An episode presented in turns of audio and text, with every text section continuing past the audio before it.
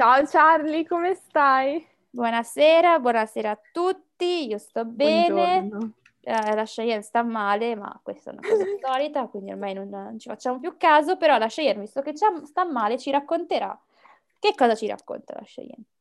Intanto volevo dire buongiorno a tutti, buonasera, benvenuti a questo nuovo episodio di Tequila e Cappuccino. Giusto. Notiamo che sono sempre più deprimenti i nostri episodi, possono andare in crescendo. Perché trattiamo... Non è vero.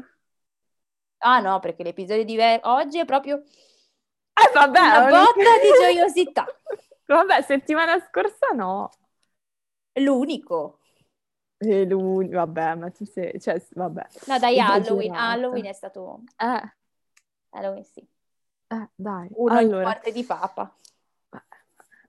Ma guarda, nella nostra vita ce ne sono stati 3 di papi, quindi non si sa mai. Giustamente. Allora, io volevo iniziare raccontando a tutti la legge del giorno, cioè nello stato dell'Oklahoma è vietato andare a caccia di balene. Se prendete una cartina geografica noterete che l'Oklahoma non è sull'oceano, quindi non si sa perché. In metti caso ci sia una balena dentro una pozzanghera. Tante volte. Certo, una balena nella... e quindi niente, benissimo, questa era la legge del giorno. Direi che possiamo iniziare parlando di oceani, giusto Charles? Sì, appunto, parliamo di... abbiamo parlato di Oklahoma e di oceani, oggi parleremo del Triangolo delle Bermuda, non proprio del Triangolo delle Bermuda, ma bensì, cioè faremo un accenno al Triangolo delle Bermuda perché sennò non potrei capire nulla di questa puntata, ma...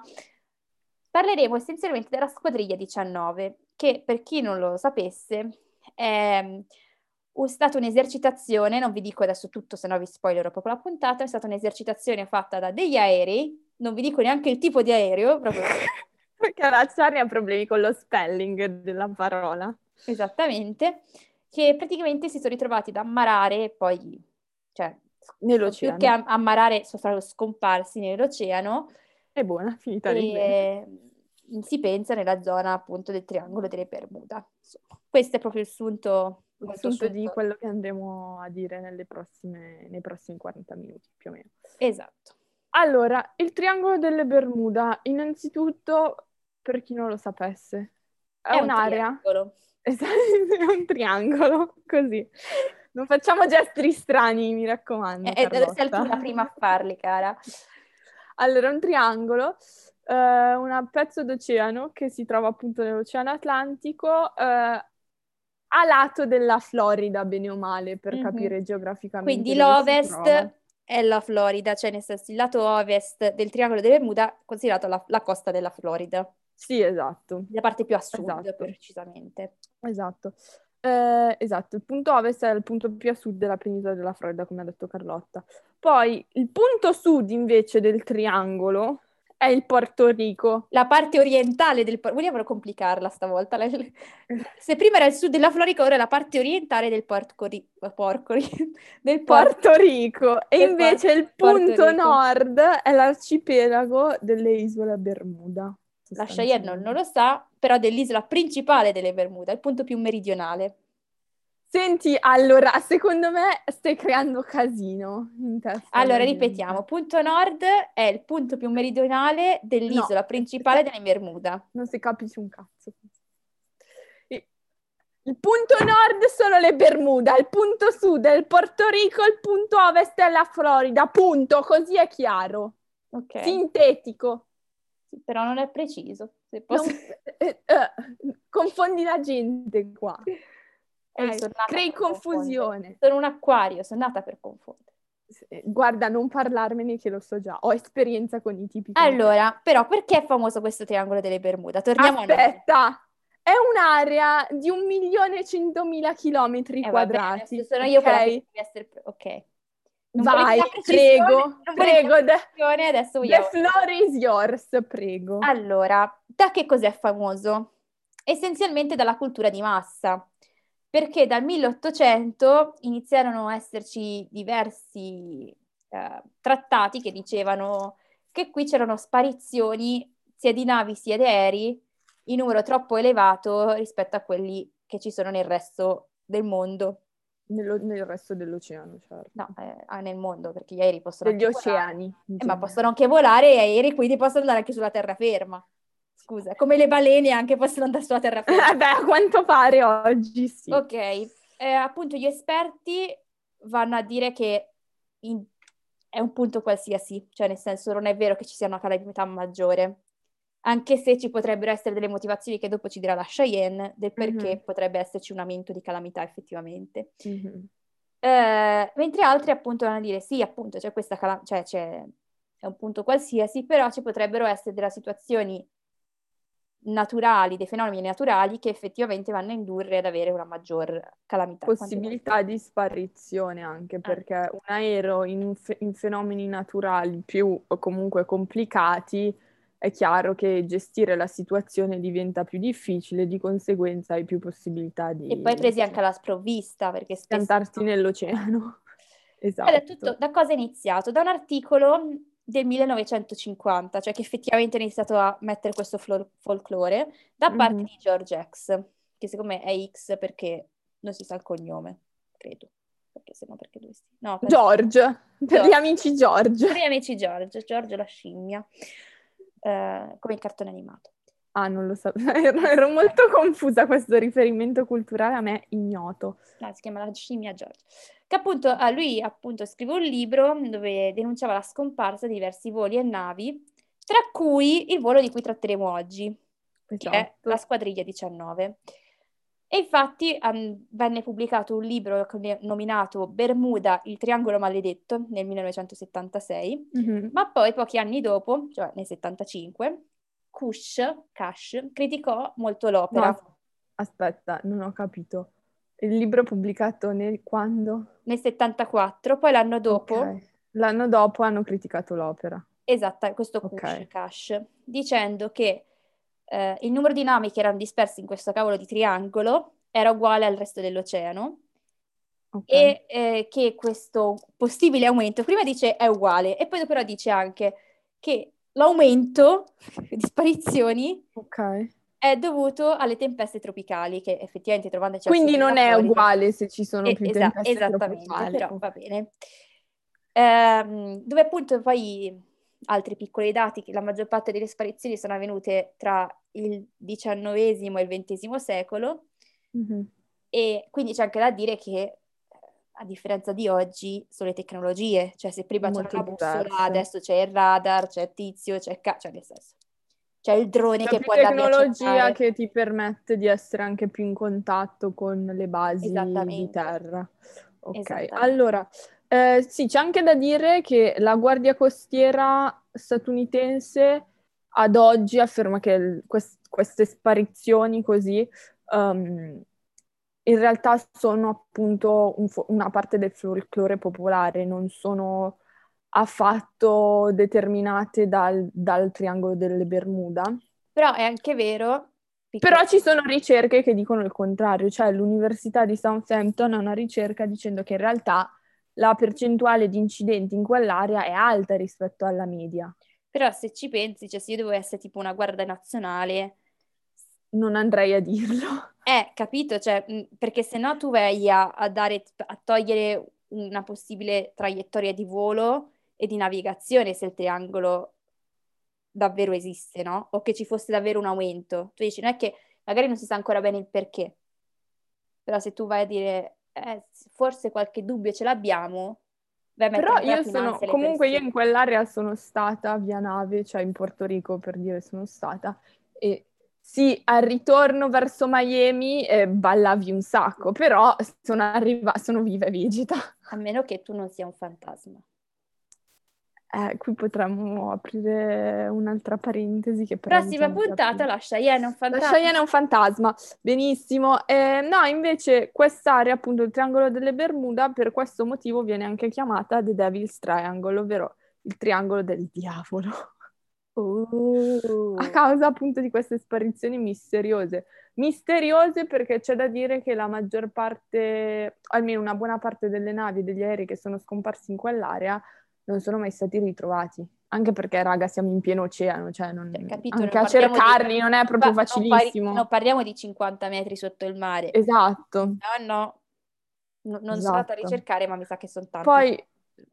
Poi le maree, tutto, comunque, anche se tu hai il punto di impatto, diciamo che i detriti hanno anche la possibilità di essere spostati, considerata l'area soprattutto. Sì, ma poi appunto anche capire precisamente il punto di impatto, se c'è anche una differenza di 100 metri, i sommozzatori nel fondale dell'oceano non hanno questa grande luce, cioè fanno quelle torce effettivamente perché non c'è luce in fondo all'oceano. Quindi 50 metri fanno la differenza, come anche 100. Quindi essere estremamente preciso per trovare quello che vuoi trovare.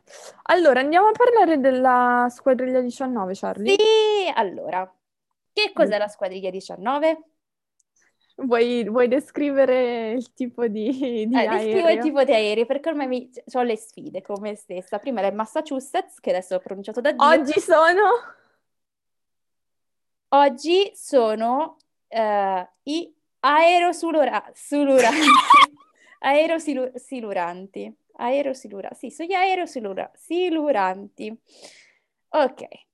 Allora, praticamente, perché ho detto sto tentando di dire aerosiluranti. Siluranti, bene, andiamo avanti, ce l'abbiamo fatta. Perché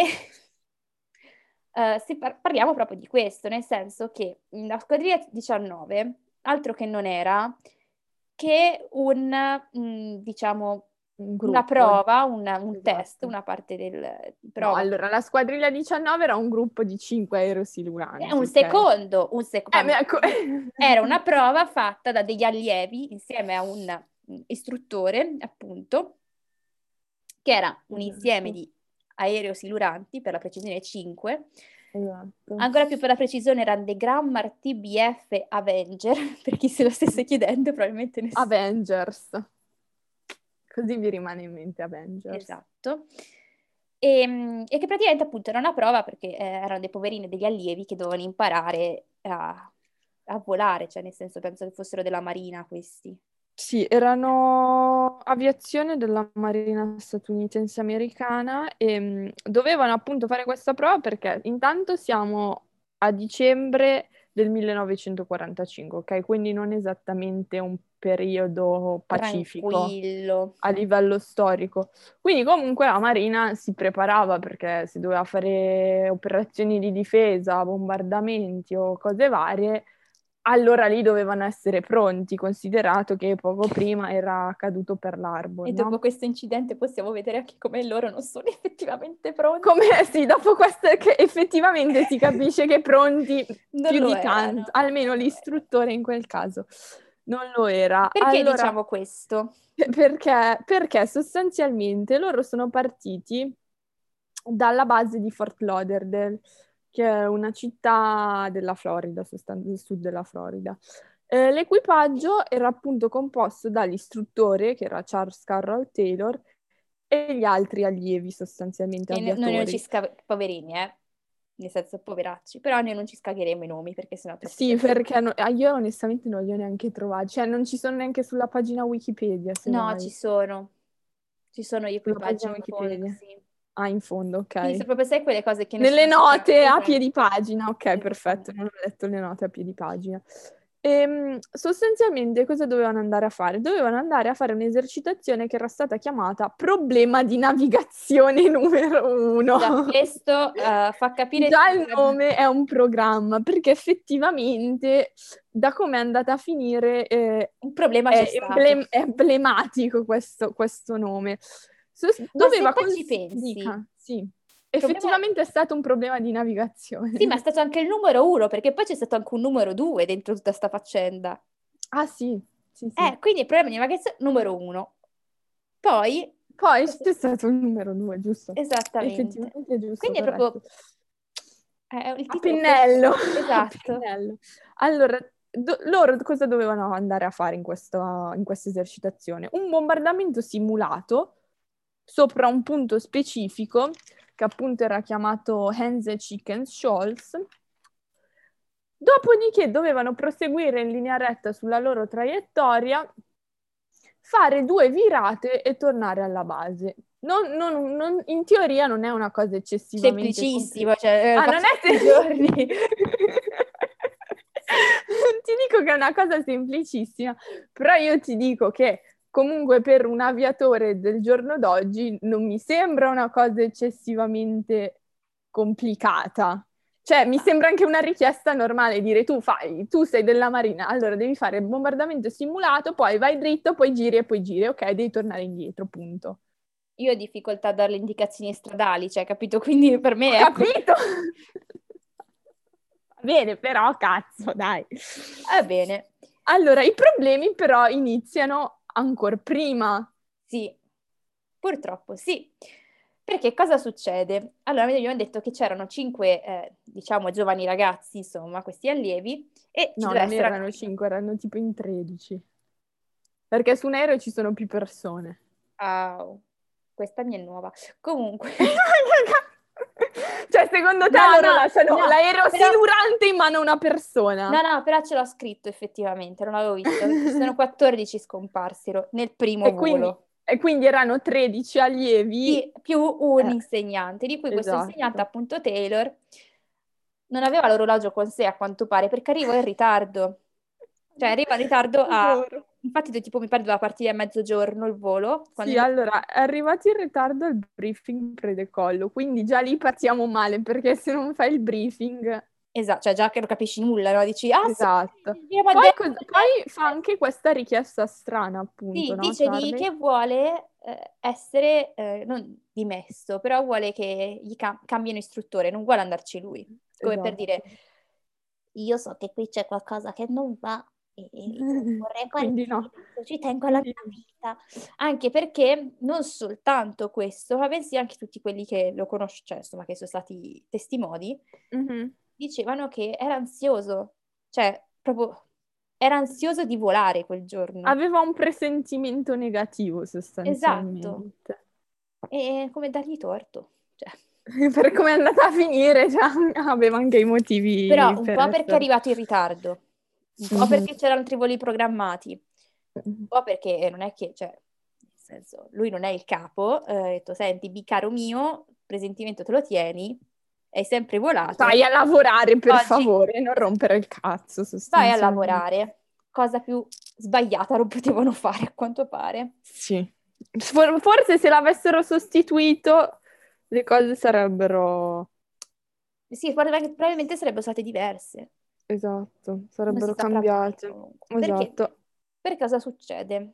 Allora, intanto notiamo che partono col serbatoio pieno loro, quindi sono full tank. Partono con 25 minuti di ritardo alle 14:10, proprio perché questo genio non si sa dove era farsi i cazzi suoi.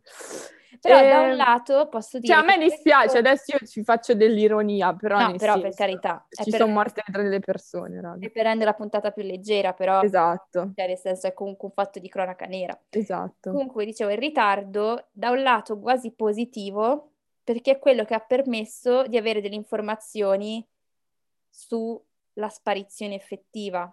Del volo, esatto. Sì. Perché altrimenti ci sarebbero stati ancora più misteri a riguardo. Sì. Allora, sostanzialmente loro partono belli tranquilli, quindi vanno a fare il loro bombardamento simulato sopra il punto Hands and Chickens. Quindi loro partono da Fort Lauderdale, volano per 90 km, fanno il bombardamento simulato, poi devono continuare dritti per altri 108 km, teoricamente. Quindi il bombardamento finché hanno fatto il bombardamento simulato e sono andati dritti, tutto bene. Però lì dopo ci doveva stare una virata a 346 gradi e lì dovevano girare e proseguire per 117 km. In quel punto, in quella virata, sarebbero passati sopra le Bahamas e quello è un riferimento terreno che gli avrebbe permesso di sapere dove erano e di capire che ci sarebbe stata un'ulteriore virata a 241 gradi per 117 chilometri che li avrebbe riportati alla base. Ok? Esattamente.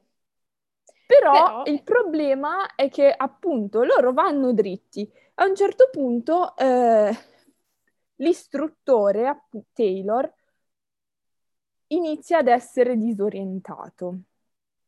Sì, e abbiamo detto proprio il ritardo, proprio per questo motivo che ha aiutato, perché il fatto che fosse in ritardo sono rimasti in volo nello stesso momento in cui era in volo una squadriglia successiva. Infatti, il tenente Fox, che era un altro istruttore di volo che è iniziato a volare dopo Taylor, riceve alla radio questo messaggio: entrambe le mie bussole sono andate e sto tentando di trovare Fort Lauderdale, Florida. Non so se la pronuncia è corretta. Fort Lauderdale, Florida. La base, insomma, dove sono partiti. Terrena, sì. Sono sopra la terraferma, ma è interrotta. Sono sicuro di essere alle Keys, ma non so a che altitudine e non so come raggiungere la base. Già, un istruttore che ti dice sta cosa, diciamo a me che non è che mette un pochettino di ansietta. Io se fossi negli altri 13, io in quel momento mi sarei cagata in mano, cioè ciao, basta, facciamo un raggio qua. Questo tenente Fox che era con i suoi allievi dice: Cristo, cioè, come non sai dove sei, amo. Come non sei. Fermi tutti, no? Allora, vai. Oddio, ok. Vai. Allora, lui, notare questa cosa, lui dice che è sicuro di essere stato sopra le Keys. Sì. È sicuro perché comunque un pezzo di terra è un pezzo di terra, cioè dall'alto un'isola non capisci se sono le Keys, le Bermuda, le Bahamas. E poi diciamo che Taylor era una persona molto istintiva, cioè lui credeva alle bussole ma in maniera relativa, lui era molto istintivo e anche in voli precedenti si era già mezzo perso, poi è riuscito sempre a ritrovarsi, però si era già mezzo perso perché appunto era molto istintivo. Quindi comunque se avesse avuto dei suggerimenti strumentali e un presentimento istintivo avrebbe seguito l'istinto nonostante i fatti presentati davanti a lui dagli strumenti. Esattamente, giusto? Quindi magari lo strumento era anche ancora corretto ma diceva no, sta dicendo una direzione sbagliata. Non è possibile perché io sono sopra le Keys. Esattamente. Taylor, allora mi pare che qualche allievo fa qualche suggerimento riguardo a tipo vogliamo a ovest e ci troviamo sopra terra, perché se noi comunque siamo sull'oceano, prima o poi se andiamo a ovest ci troviamo sopra la terra, però Taylor ha paura di andare sopra il Golfo del Messico. Sì. E qui di conseguenza dice no, non possiamo andare a ovest perché sennò ci troviamo sul Messico, non siamo più su territorio statunitense, quindi fa un paio di manovre che però non portano a nulla sostanzialmente. Esattamente, cioè continuano a sorvolare nel mare aperto e anzi ci sono dei vari interscambi sempre col tenente Fox dove dicono noi non vediamo nulla, vediamo soltanto mare. Anche gli stessi allievi iniziano a mandare comunque informazioni, dicono noi vediamo soltanto mare, non sappiamo più dove siamo, stiamo provando a volare a ovest però non sappiamo neanche se ormai ci basta più il gasolio. Notare anche che le bussole di Taylor a quanto pare non funzionavano appunto per la comunicazione precedente fatta a Fox, quindi ok, stai provando a volare a ovest, ma tu istruttore a quel punto sta calando il sole, inizia a fare buio, cioè mare e buio, non sai neanche dov'è l'ovest in quel momento, penso. Sì, esatto, quando inizia a essere abbastanza buio, anche perché parliamo del 5 dicembre, non l'abbiamo detto, ma l'abbiamo fatto sì, a dicembre, perché è dicembre, cioè è successo sì, oggi. L'ho detto, dicembre del 45. Ok, quindi diciamo che anche le giornate finiscono, anche se siamo in Florida. Sì, l'episodio comunque lo stiamo registrando perché è successo in questa data. Esatto, ci siamo scordati di dirlo. Vabbè, fa niente, dopo più o meno tipo 20 minuti, 25 minuti dell'inizio della puntata. Vabbè, cioè, quindi capiamo anche che viene buio presto e il fatto che venga buio presto non aiuta tutto questo. Esatto, complica la situazione, basta. E per di più, più voli a est, più carburante utilizzi, quindi quando poi ti tocca ritornare a ovest devi meno ne hai a disposizione di averne abbastanza, perché poi infatti alla fin fine loro hanno deciso di andare verso ovest. Però a quanto pare non avevano abbastanza era troppo tardi. La decisione è stata presa troppo in ritardo per effettivamente arrivare alla base di Fort Lauderdale o anche sulla terraferma, perché se sei sulla terraferma bene o male riesci a orientarti. Esatto, ma riesci a fare una manovra, un atterraggio di emergenza. E infatti dopo diversi appunto tutti questi scambi avvenuti ormai praticamente per tutto il pomeriggio, L'ultimo messaggio che si ottenne dalla radio di Taylor, quindi immaginati di essere il tenente Fox, no? Cioè, da brividi. Io avrei un'ansia. Tutti gli aeroplani... Anche perché non sai effettivamente dove sono. Cioè, allora ti posso... vedo mare, vedo il cielo, cioè, ok, io come faccio a aiutarti? Esattamente. E appunto l'ultimo messaggio è stato: tutti gli aeroplani si avvicinino. Dovremmo ammarare a meno di poter toccare terra. Quando il primo aereo scende sotto i 10 galloni, che sono 38 litri, sì, scendiamo assieme. Come esatto, per... quindi... Quella ha richiesto sostanzialmente una formazione stretta, così di ammarare tutti insieme, se sopravvivevano all'ammaraggio sarebbero riusciti comunque a stare vicini e sperando che arrivassero soccorsi. Esattamente. Quindi è quasi, tra virgolette, una sentenza di morte, perché in mezzo all'oceano, a meno che tu non sei proprio in prossimità della terraferma...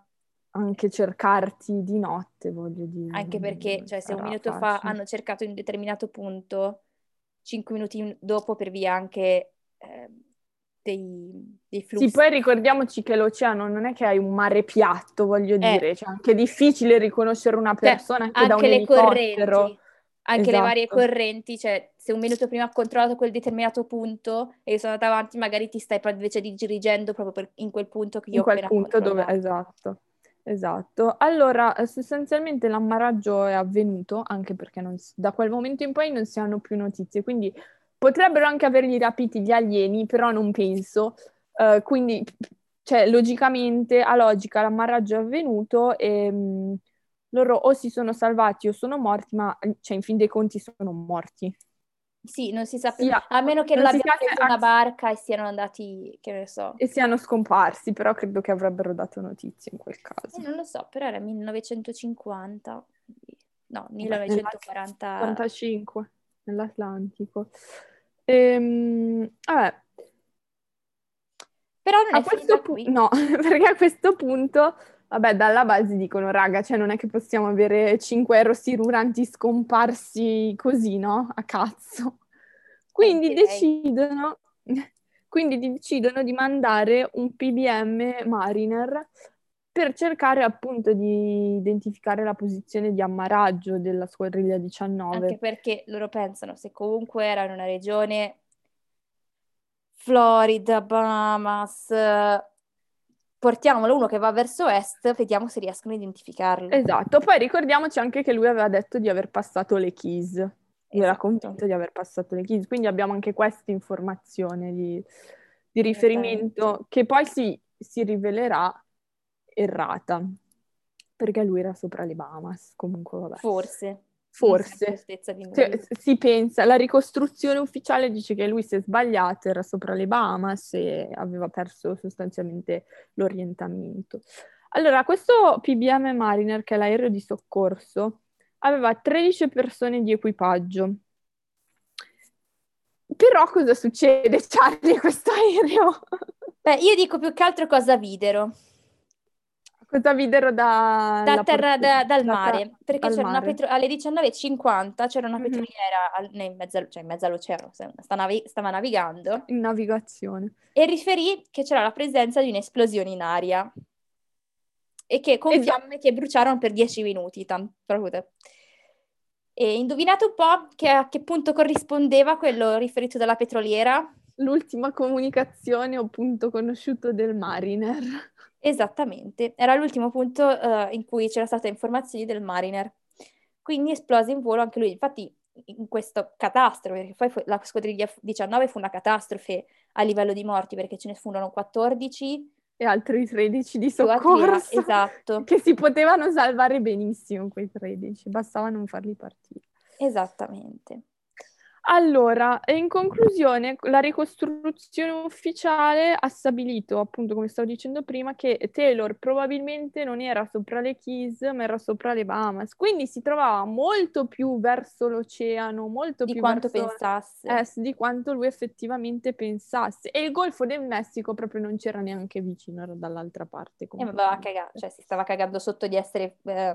bombardato dal Golfo del Messico lui. Evidentemente beh, sì, perché poi se vai giù c'è anche Cuba, no? Capito. Poi Esatto, il periodo storico non ha aiutato.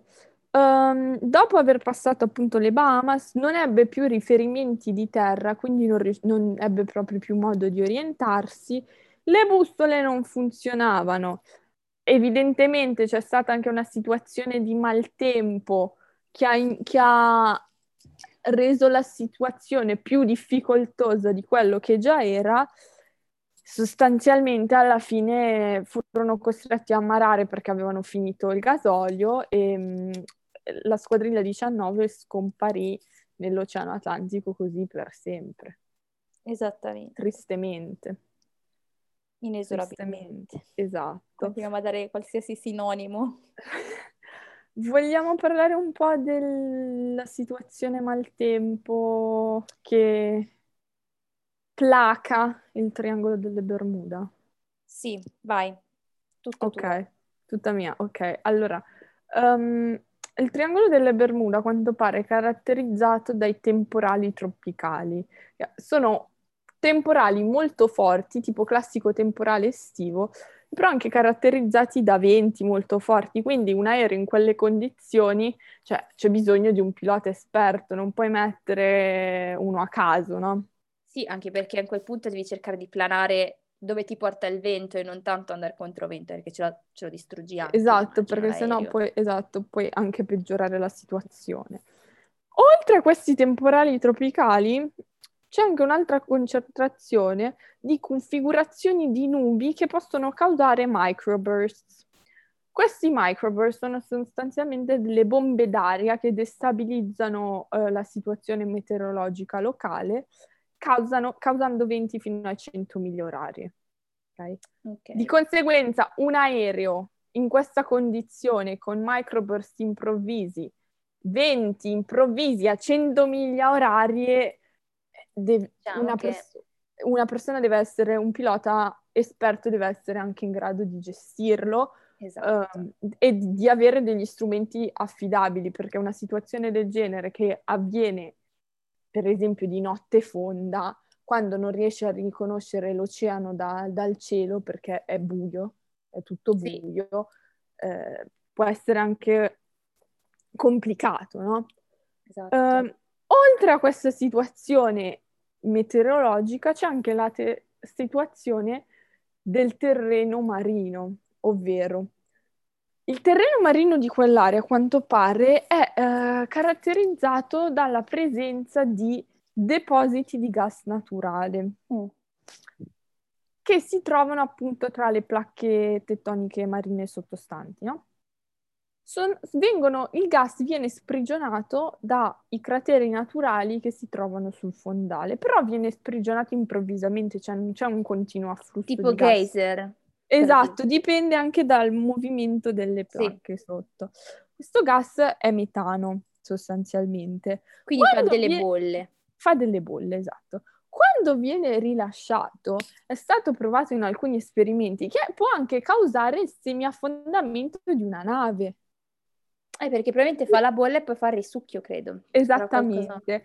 Infatti non so esattamente quando, però era successo che una piattaforma petrolifera, penso, o che stava appunto prendendo il gas, è successo che c'è stato un rilascio improvviso di gas naturale e si è destabilizzata perché appunto c'è stato questo effetto. Se ci pensi, cioè la bolla va in almeno è supposizione, in superficie. Non sono le scienze naturali.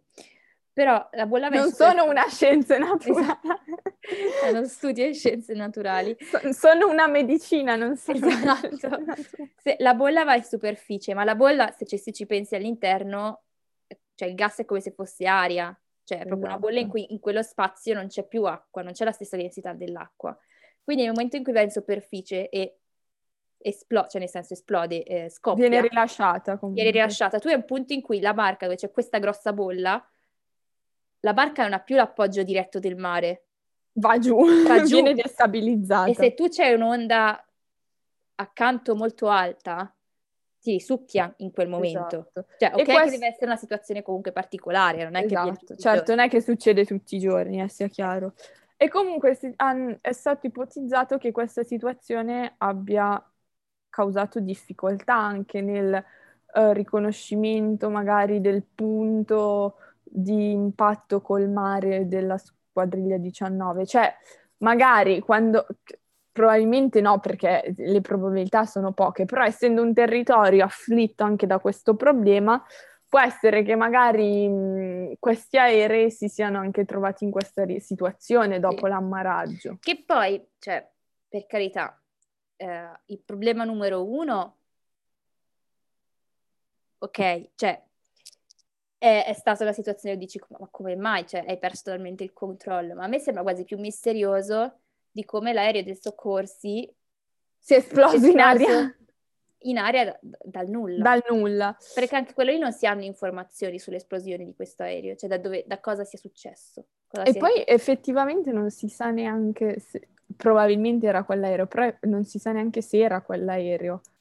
Perché è solo una testimonianza oculare che dice sì, ho visto una palla di fuoco, benissimo. Però sai, è lo stesso punto, a meno che non ci sia stato uno scontro fra due aerei.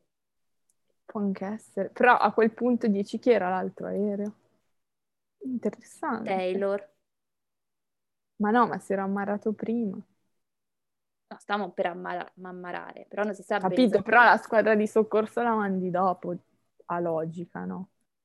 Tu la inizi a mandare, poi speri di trovarlo appena ammarati, non quando ammarano da un'ora e mezza, no? Cioè, perché ammarare in un oceano Atlantico non è che ti dà tante vie... di fuga, assolutamente. Va bene. Vuoi aggiungere qualcosa su questa sparizione fantastica? Ma io direi che tipo, nel senso, quasi una puntata da Voyager, secondo me, perché di Voyager riuscirebbe a fare un lavoro migliore del nostro. Ma sicuramente lo fa di professione, cioè. Da un lato all'altro dirà che è stata colpa o degli alieni, o che esistono i nani, o che sono stati gli elfi. Cosa c'entrano i nani? Scusa. Ma perché lui, guarda che, ditemi anche voi nei commenti su Instagram se siete d'accordo, però lui... Sì, tra parentesi seguiteci su @Tequila e Cappuccino su Instagram. Esatto. Grazie. Lui nelle sue puntate mette sempre tre argomenti, cioè ci possono essere sempre tre argomenti. Gli alieni. Gli alieni, ok. Più che i nani, dai, sono gli elfi. Ok. E... ma questa città era Atlantide? Vabbè, allora, se gli alieni li togliamo, gli elfi e i nani anche, magari adesso inabitano Atlantide. La Squadriglia 19 inabita Atlantide. Insieme alle balene che abitano l'Oklahoma. Che abitano in Oklahoma! Chiaramente. Vabbè, allora, come dicevamo prima è stato scritto un libro che si chiama di Charles Berlitz, The Bermuda Triangle, che anche molte, io non l'ho letto, però ci sono molte reviews positive al riguardo, quindi ve lo consiglio, però sappiate che non l'ho letto. Ve lo consiglio, ma potrebbe essere anche una stronzata, però. No, vabbè, ma ho guardato le reviews. Vabbè. Invece tu hai qualcosa da consigliare? Allora, fantastica. Guardate Voyager, mette un'ansia assurda. No, veramente, a me piace Voyager, ti mette ansia. Perché ogni volta o ci sono gli alieni, o c'è Atlantide, o ci sono gli elfi, sempre. Quindi, vabbè, ma magari, magari ci sono veramente. Fantasmi anche, però è più raro i fantasmi, perché è più una... Ma quello non era tipo Adam Cadmon, quello dei... No, non credo... Vabbè, però, quello che effettivamente voglio suggerire, che però non c'entra assolutamente nulla va bene in questa puntata, è un docufilm. Dopo le canzoni di Natale di settimana scorsa io penso sia meglio tutto, cioè non... Vabbè, no, ma questa qui è una proposta cioè è una cosa seria. Suggerisco il docufilm della Rai, strano ma vero, suggerisco qualcosa della Rai, non è vero, qualche fiction la guardo sulla Rai, mi reputo colpevole di questo. Dicevo, un docufilm sulla Rai che è stato fatto venerdì, quindi chi è in Italia, mi dispiace Cheyenne, potrà vederlo senza problemi. Che... secondo me si trova anche su YouTube, però. Ma secondo me no, perché era in prima visione, quindi o qualcuno lo carica, cioè, capito? Ma magari sì, ma di sgamo qualcuno. Magari fra un mesetto lo trovi, ma dico adesso sono 3 giorni che è uscito. Dicevo, è uscito in prima visione un docufilm di Donna giudice popolare, mi pare si chiami, adesso il titolo mi dispiace, non l'ho riguardato, Però è bello perché va a trattare di, appunto, questa giudice popolare al maxi processo. Se non sapete cos'è il maxi processo, non so come. Io che di cultura da storia moderna italiana, di nuovo colpevole, ne so in maniera molto poca. Che italiano, che bell'italiano che stasera, madonna. Stasera hai problemi di grammatica sia nello spelling che nel parlare. Sì. Andatevelo a guardare perché è molto, tra virgolette, leggero, per quanto possa essere leggero. Per quanto l'argomento sia pesante. Ok, però appunto messo in questa forma di recitazione con però anche testimonianze reali, lo rende un pochettino più digestibile a livello accattivante rispetto che proprio vederti il processo per intero, leggere. Che non guardate il processo per intero, però se cercate su YouTube Maxi processo, ci sono tipo dei pezzi, è bellissimo. Sì, cioè, è tutto bellissimo. Ma più che altro il processo per intero è durato 2 anni e mezzo, quindi non so quanto, cioè 2 anni, penso che effettivamente. Vabbè, le parti importanti, cioè le parti importanti sono le testimonianze. Buscetta. Del boss dei due mondi. Tra l'altro ci hanno fatto anche un film su Buscetta ultimamente, mi pare, no? Quello in cui ha recitato Pier Francesco Favino. Mi pare che è uscito un film, era anche nominato per qualche premio. È molto bello, soprattutto per tipo io che volevo iniziare a guardare, cioè l'ho scoperto per caso, infatti tipo non l'ho proprio neanche visto dall'inizio. Ah, Charlie ha detto, oddio, il maxi processo, chissà cosa sarà mai. Stavano facendo zapping, no, ora, non sto così ricattata, però stavano facendo zapping sulla TV e è uscito questo, no? All'inizio non sapevamo cosa fosse, appena cambiato ma dopo hai capito però. Sì, appena cambiato canale, cioè io giudice popolare, tu dici ma che cosa, cioè il contesto non ti aiuta dalla parte del contesto storico, diciamo che non mette in chiaro le cose. E poi dopo si è capito benissimo, no? Però per esempio per me che volevo iniziare un attimo a approfondire un pochettino più la storia moderna, ecco, quello è un ottimo inizio perché ti inizia a dare delle basi in maniera molto più. La storia moderna italiana è una è tragicomica per me, fa ridere. Sì, ma è quasi, cioè, abbiamo fatto tante cazzate, cioè hanno fatto, io mi dissocio. Cioè, io posso dire dal 98 in poi, posso dire abbiamo fatto tante cazzate, prima no. Prima mi dissocio. Prima, esatto, mi dissocio, abbiamo fatto tante cazzate, ma se ci pensi poi siamo riusciti a costruire un'aula bunker. Wow, 7 mesi, all'interno di un tribunale grande. 7 mesi per costruire, quando tipo normalmente ci mettiamo 6 anni per costruire qualcosa. Sì, vabbè, un'aula non è. Cioè, mica dovevano costruire un grattacielo in 7 mesi. Ho capito, ma cioè, è presente noi italiani? Vabbè, noi italiani, ma lì più che altro è la burocrazia il problema. E poi vi suggerisco non è uno youtuber, perché non è uno youtuber.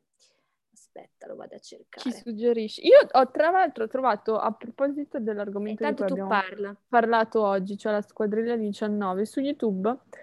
Secondo me la trovate anche sulla 7 tipo replay, quelle cose lì, perché era un documentario di La 7 che appunto parlava della sparizione della Squadriglia 19 nel Triangolo delle Bermuda e c'era anche una ricostruzione simulata sostanzialmente, quindi se vi interessa l'argomento, cioè secondo me è stata fatta molto bene quella ricostruzione.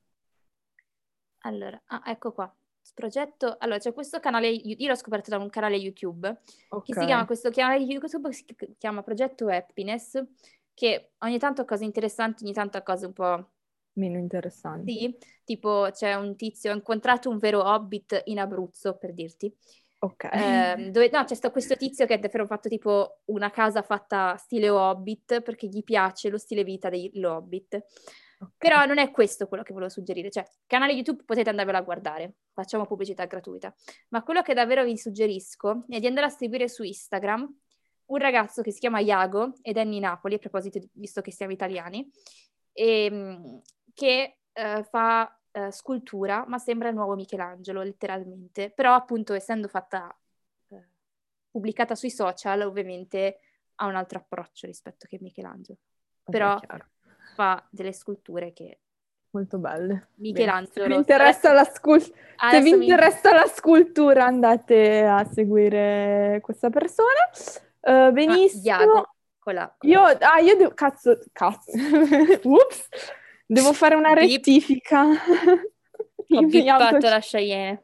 La prossima volta faccio come alcuni rapper che si autocensurano, cioè tipo dicono il K e poi senti si autocensurano da soli, è tutto bellissimo.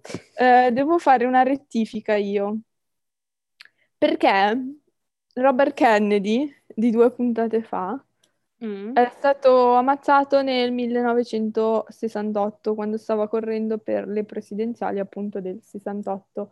Vero Charlie? Vero, benissimo, perché se la Charlie sapesse scrivere io non dovrei allora, fare.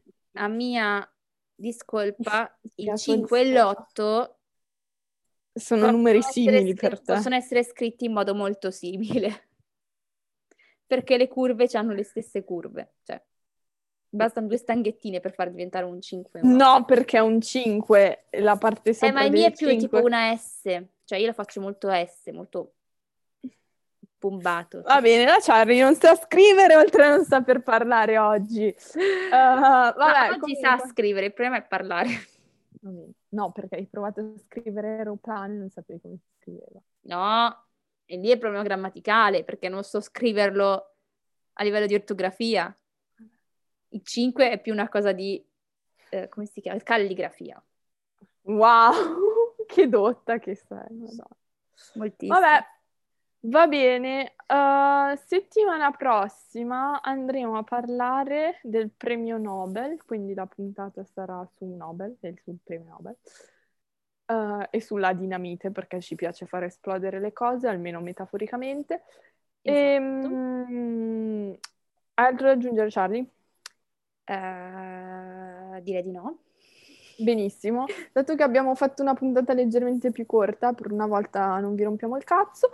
Seguiteci su Instagram, Tequila e Cappuccino, mettete like, condividete, scriveteci, commentate. Se vi è piaciuta la puntata commentate, non potrei mai fare. Anche se non vi è piaciuta commentate. Esatto. Ci sentiamo settimana prossima. Adios a tutti.